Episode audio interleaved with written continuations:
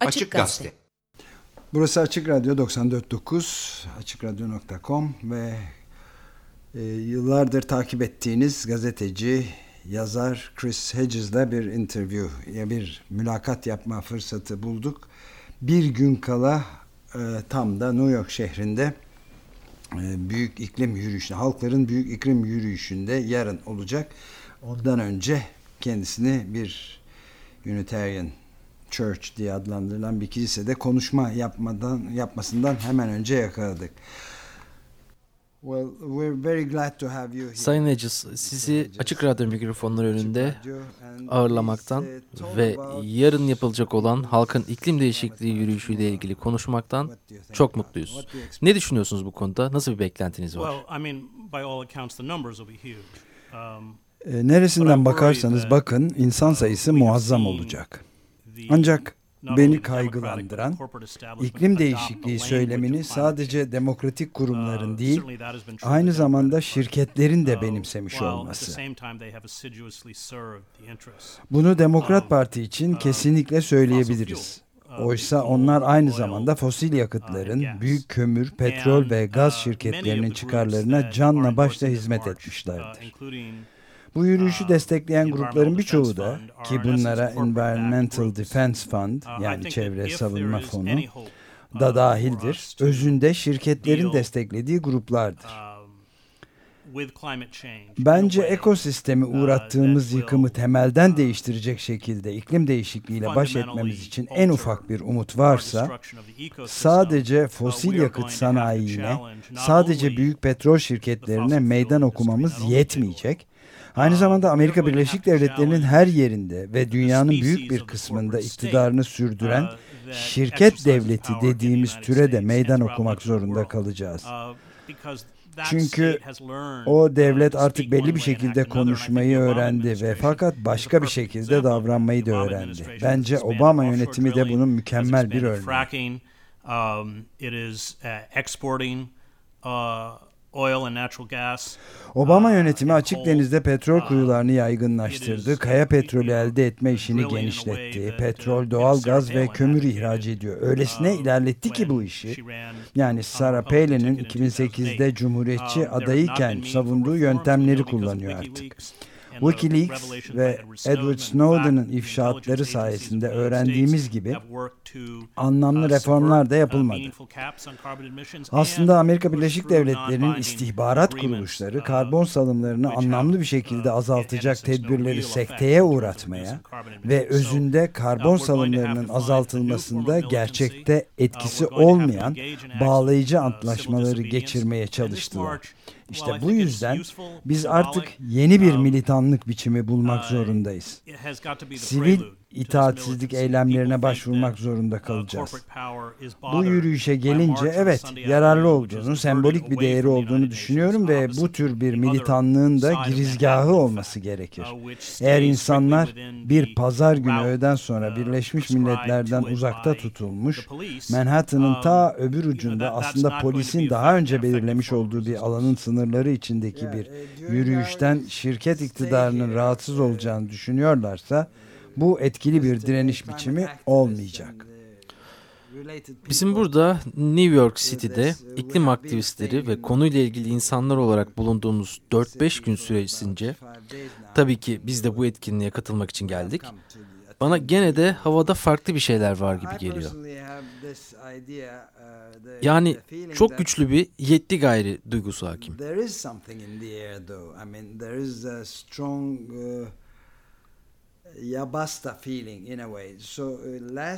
Geçen yıl Türkiye'de Haziran ayında Gezi isyanı olduğunda ilk büyük gösteri sırasında yaklaşık otuz beş bin kişi vardı. Ben de oradaydım ve şöyle diyorlardı.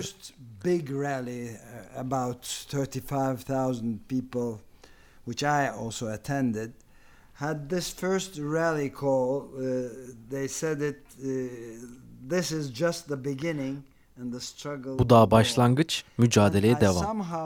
Ben birkaç gündür burada da iklim aktivistleriyle, ön safta olanlarla konuştuğumda da aynı duyguyu yaşadım. Buna ne dersiniz? frontline activists, so on. What do you think of that? Yes, I think you're right, and I think the frontline activists. Evet, bence haklısınız ve bana kalırsa ön safta yer alan aktivistler de iklim yürüyüşü konusunda benim gibi düşünüyorlar. Bu yüzden de sivil itaatsizlik eylemlerine hazırlanıyorlar işte. Pazartesi sabahı Wall Street'e sel gibi akalım eylemiyle başlayacaklar. Ondan sonra da Occupy the U N ile, yani Birleşmiş Milletleri işgal etle, Birleşmiş Milletleri işgal edecekler. İşte bu tür bir etkinlik olması gerek. Sürdürülebilir ve kitlesel ölçekte. Tek umudumuz bu. Ancak sistemin içinde kalarak bir şeyler yapmaya çalışmak, sistemin daha iyi yanına yaranmaya çalışmak, sistemin kendi içinde reform yapacağına güvenmek saf dillik olur. Bence Obama yönetimi görünüşte aydın bir liberalin bir şekilde konuşup başka bir şekilde davranabileceğinin çok açık bir örneğini verdi. Bunun nedeni de para, şirket parası, fosil yakıt sanayinden akan para ki Demokrat Parti tıpkı Cumhuriyetçiler gibi bu paraya canla başla yaranıyor. Yani bence sistemde bir çeşit dönüş var.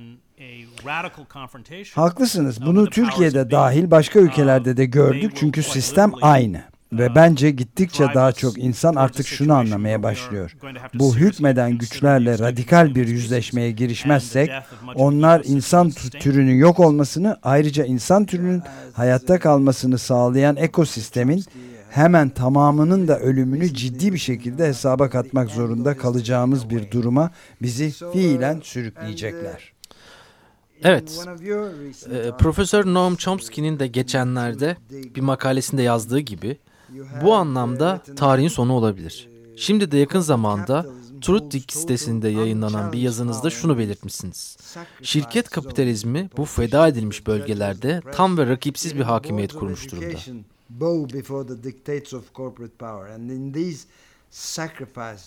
Politikacılar, hakimler, basın ve hatta eğitim kurumları bile şirket iktidarının diktası karşısında diz çöküyor ve feda edilmiş bölgelerdeki aktivistler Amerikalıların henüz anlamadıkları bir şey öğrendiler.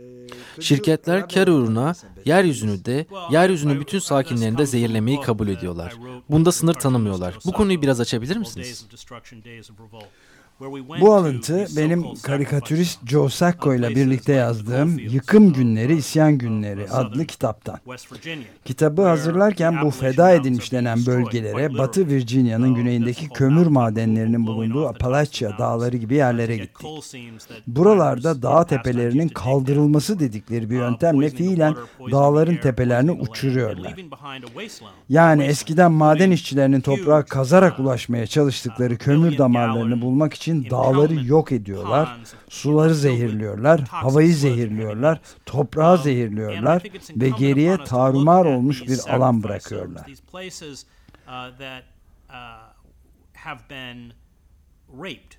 Buna toksik bir bulamaç ve ağır metallerle dolu milyonlarca galonluk devasa birikintiler de dahil.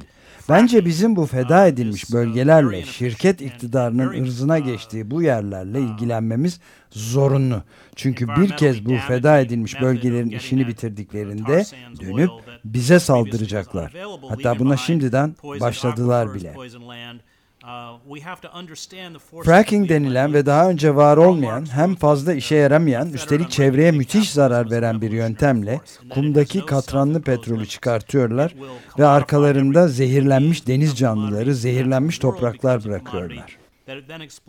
Karl Marx, dizginsiz ve düzenlemeden yoksun bir kapitalizmin devrimci bir güç olduğunu, kendine koyduğu hiçbir sınır olmadığını yazmıştı. Kapitalizm her şeyi metalaştıracaktır. İnsanlar meta haline gelir, doğal dünya da meta haline gelir. Sonra da bunları tüketene kadar ya da topyekün çökünceye kadar sömürür. Ve bu güçler esas olarak zincirlerinden boşandı. Demek istediğim şu. Bu güçler ekonomimizin kontrolünü ele geçirdi, politik sistemimizin kontrolünü ele geçirdi. Bütün politik teorilere baktığınızda Aristoteles'e kadar geriye gidebilirsiniz ya da Max Weber'e, Rawls'a. Hepsi de size ülkenizi kapitalist bir sınıfın yönetmesini istemediğinizi söylerler. Kapitalisti kapitalist yapan özelliklerin, yani sömürünün, yağmalamanın, manipülasyonun kamu yararına olacak özellikler olmadığını belirtirler. Gerçekte bunlar kamu yararıyla taban tabana zıttır. Ve onların ekonomik rasyonellik diye adlandırdıkları şeyin, kemer sıkma dayatmalarının bize hükmetmesine, hem insanların hem de gezegenin metalaştırılmasının denetlenmesini reddetmelerine izin verirsek, o zaman geleneksel iktidar mekanizmaları içinde hiçbir güç gezegen açısından toplu intiharın önüne geçemeyecek demektir. Yani bir bakın, yazın Kuzey Kutbu'ndaki denizin buzları nasıl eridi? yüzde kırkı gitti ve Shell petrol şirketi bunu bir iş fırsatı olarak görüyor. Biz burada gezegenin ölüm çığlıklarından söz ediyoruz. Onlar orada yarım milyar dolarlık petrol kuyuları açmakla meşguller. Ve bunu sonuna kadar da yapacaklar. Bunun sadece yeryüzü açısından değil, eninde sonunda kendileri açısından da yol açacağı sonuçlara gözlerini kapayarak yapacaklar bunu. Biliyor musunuz, ilahiyatçı bir söylemle ele alacak olursak, bu bir anlamda ölümün güçlerine karşı bir yaşam mücadelesi. Gereğinden fazla dramatik bir hale getirmek istemem ama içinde bulunduğumuz durum bu. Bence artık yeryüzünün her yerinde çoğu insan, hali hazırdaki yönetim sistemlerinin onları kurtaramayacağının, elimizde kalan tek şeyin bu şirket iktidarlarını devirmeyi amaçlayan radikal isyan eylemleri olduğunun farkında. Ve bu şirket iktidarlarını devirmezsek, onlar bütün gezegeni uçuruma sürükleyecekler. Türkiye'de bin dokuz yüz altmışlı yıllarda, altmış sekizde, devrimci günlerde neredeyse klişe haline gelmiş bir sloganımız vardı.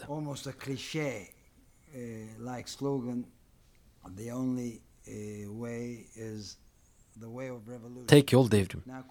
Şimdi bunu biraz farklı bir şekilde tekrar edebilir miyiz? Tek yol devrim iki nokta sıfır versiyonu diyebilir miyiz mesela?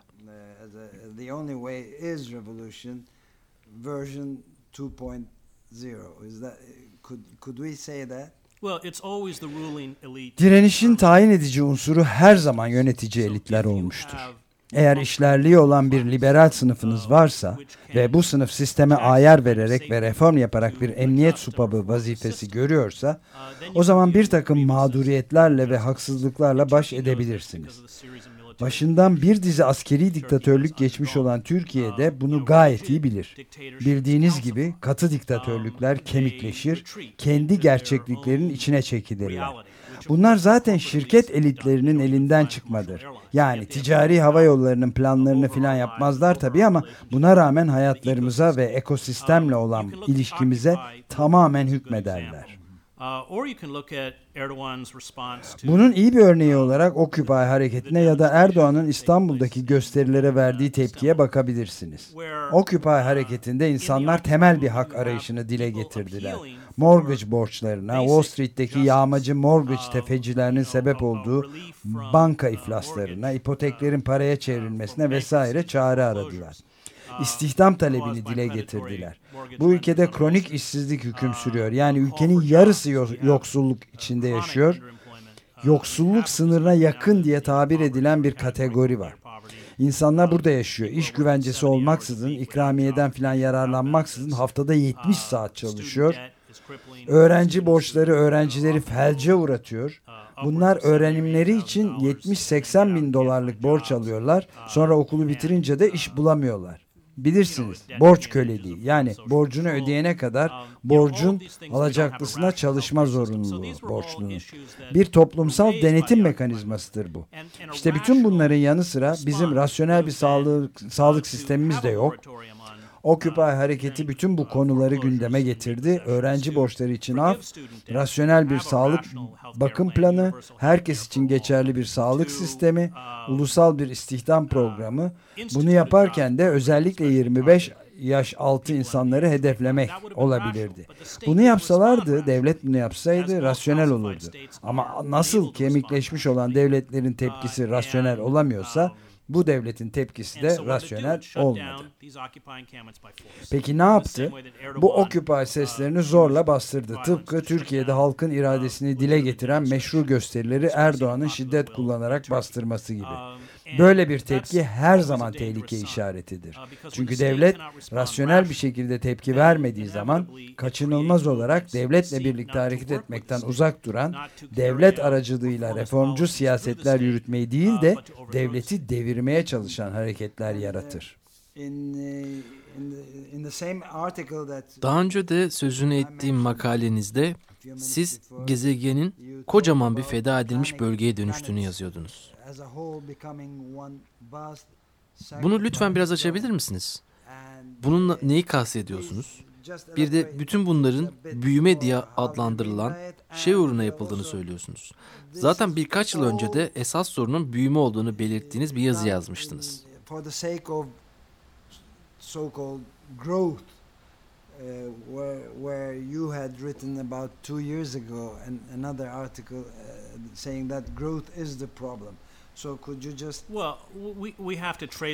Bunun için son beş yüz yılın tarihine geri dönmemiz gerek. Amerika kıtalarının İspanyollar tarafından fethinden başlayarak doğal kaynakların, özellikle de altının devasa ölçülerde ele geçirilmesine bakmak gerek.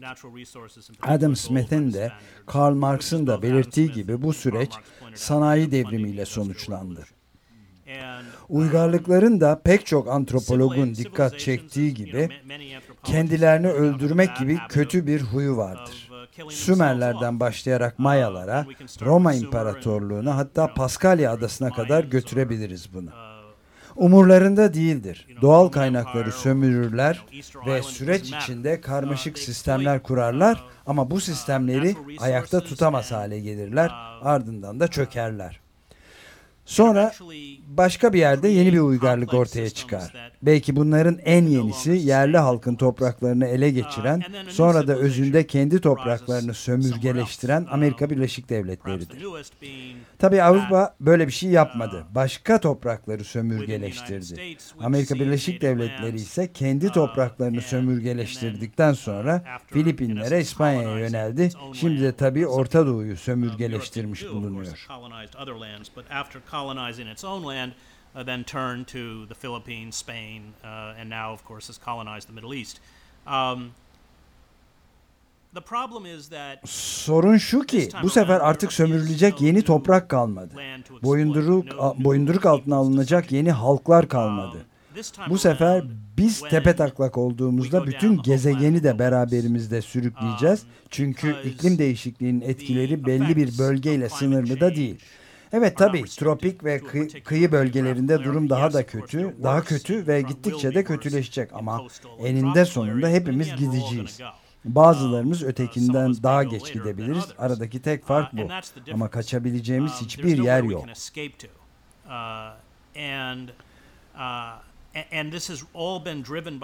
Bütün bunların arkasındaki itici güçse şu büyüme mantrası, dur durak bilmeyen sınırsız bir sömürüyü ve sefih bir tüketimi göklere çıkaran kapitalizmin tanrısallaştırılması. Karl Marx'ın da belirttiği gibi hakim ideolojiyi tayin eden ekonomik güçlerdir. İşte kapitalizmin bu şekilde kutsallaştırılması o kadar yaygın ki A B D'de, Amerika Birleşik Devletleri'nde de böyle olduğu aşikar.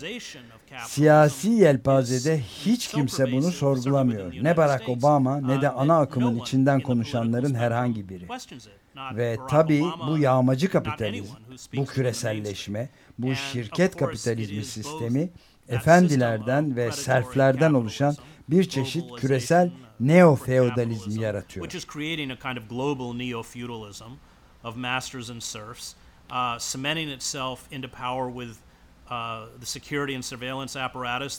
Bu sistem Edward Snowden ve Wikileaks'in teşhir ettiği güvenlik ve gözetim aygıtıyla iktidarın içinde çörekleniyor.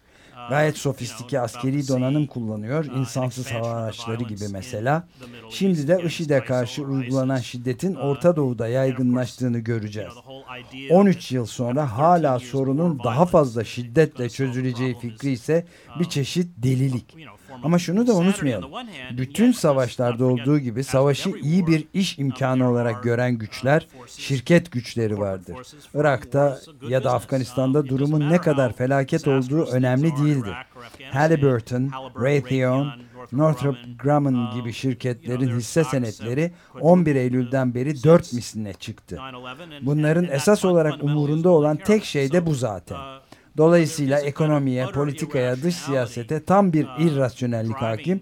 Çünkü kar artık her şeyin üstünde. Orta Doğu halklarını, Amerika Birleşik Devletleri halkını ve nihai olarak gezegenin kendisini gözden çıkaran bir avuç şirketin karı.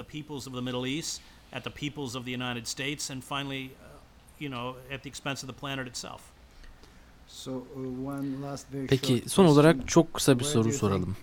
Sizce dünya nereye gidiyor?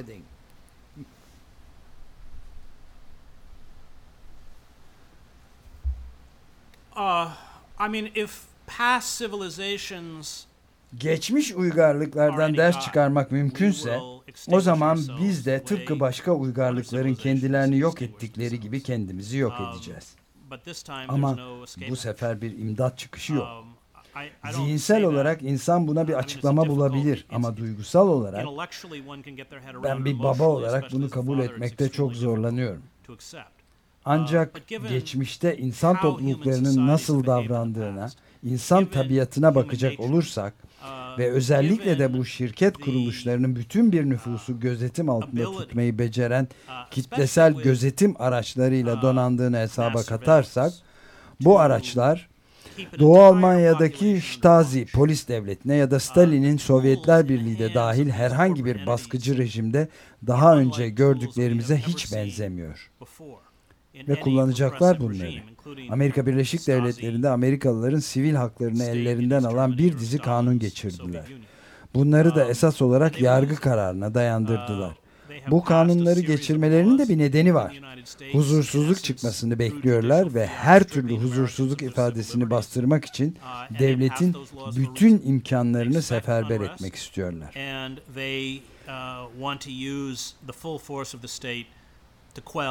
Any unrest. Um, you know, the Pentagon, the N S A, Pentagon'da, N S A'de yani Milli Güvenlik Kuruluşu da iklim değişikliği sonucu olacaklarla ilgili senaryolar hazırladılar bile. Bu onlar için bir sır değil. Bunlara buldukları cevap da doğal kaynakları sömürmek ve onlardan kar elde etmek için kullandıkları yöntemleri değiştirmek değil, bu sömürünün karşısında engel olarak gördükleri bizim gibileri etkisiz hale getirmek.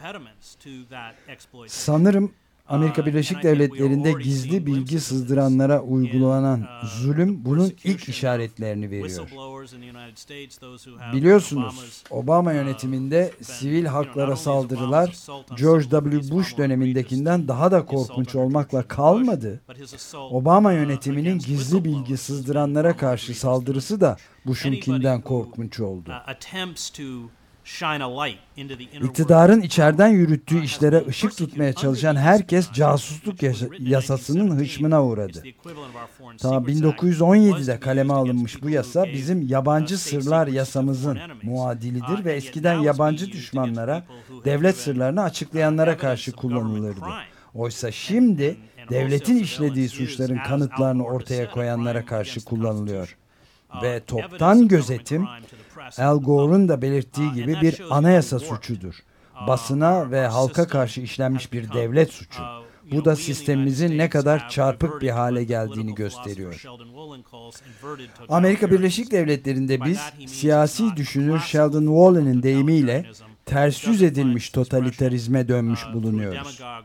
Wolin'in bununla kastettiği şey, totalitarizmin klasik bir şekli değil, ifadesini bir demagogda ya da karizmatik bir liderde de değil, şirket devletinin anonimliğinde bulması.